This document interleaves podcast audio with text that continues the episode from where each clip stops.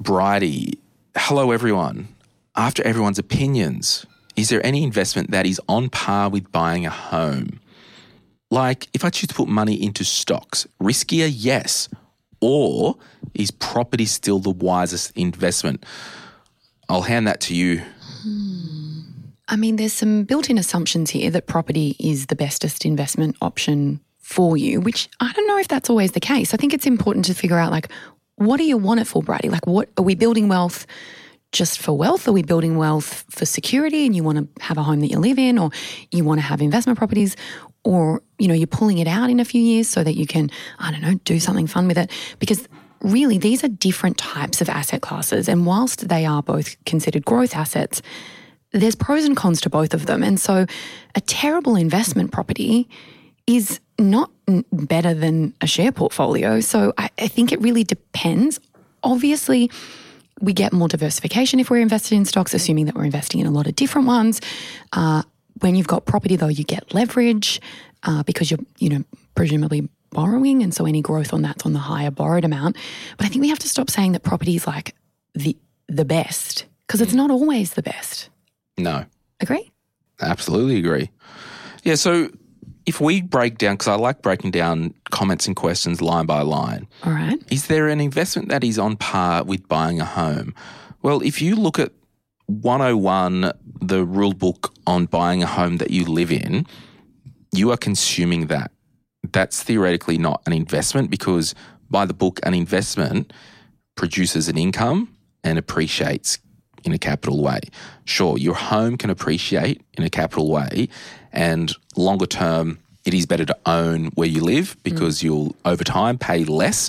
Uh, and then when you stop working, you don't have to pay accommodation costs. So there's that. So yeah, first you've got to go, what is an investment to you? And to me, an investment is something that produces an income.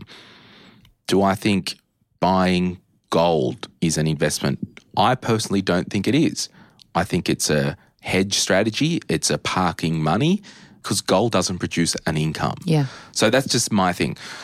Like, if I choose to put money into stocks, and as you said, like my rant at the start of the episode, so many people all over suburbs in Australia are buying homes in the same suburb as where they live, just because of this home bias, some type of, I live here, it's really good, I really love it. That's awesome for a lifestyle point of view. Mm. But as in, if we're allocating money to actually invest and grow for the future, is the next street from you the most appropriate place to grow your wealth? I'm not sure. A lot of the times it's not. Mm. And what's more risky? And this is so wild, Jess. Like, how many times do you hear and see people, they'll get the heebie-jeebies, go buy an investment property in the same suburb, street next door, get so excited about it, we're going to renovate it and all that, but they have an aneurysm when trying to pick what brokerage platform or what investment platform do I choose to put my five thousand dollars or one thousand dollars in. Mm-hmm. I'm like, there's something out of whack here. Because we've created this cultural norm mm. where we've put property at the top of the pedestal mm. and we've said, we, financial services people, have said for a really long time, shares and equities and everything is very complicated. Come to us, we can do it for you. And so we are having to re-educate people that there are lots of different ways to build wealth. There's no one perfect way, because everyone is different. Everyone's situation is different, but thinking that one is definitely better than the other. Like, I've watched people make terrible property investment decisions mm. and I've watched people make amazing property decisions. Same thing with shares.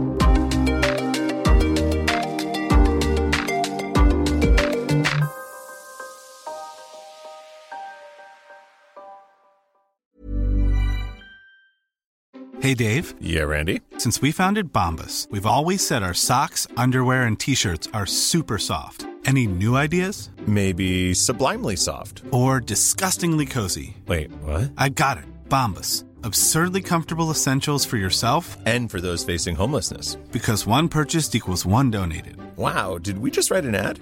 Yes. Bombas. Big comfort for everyone. Go to bombas dot com slash ACAST and use code ACAST for twenty percent off your first purchase. So I feel like I'm not really answering the question. Also, the point around stocks being riskier, mm. why? Because well, of the volatility along the way? Like, imagine if you could at the front of every house every week or every day, see the actual price of it. Yeah. I can tell you people would not be buying houses. Yeah, because we don't see, you're right, that that volatility is mm. sort of invisible unless you're checking domain dot com every day and, and tracking it. So I would hypothesize if, and let's take mortgage and leverage off the table right now, right? What is more, and everyone at home can answer this question in your own mind, if I had eight hundred thousand dollars, okay, mm. cash, mm. what is more risky to me to buy one eight hundred thousand dollars investment property mm-hmm. or for me, even back to our discussion, yeah. just to put eight hundred thousand dollars in I O Z, A two hundred, top two hundred companies in Australia? What is more risky? Dun, dun, dun. We're going to let them answer it? Everyone can answer it in their own mind. If you don't have a mind because you're busy actually having a life and working while you listen to podcasts and all that, or if you're me, you don't have a mind, let's look at it. Property, did you choose the right location?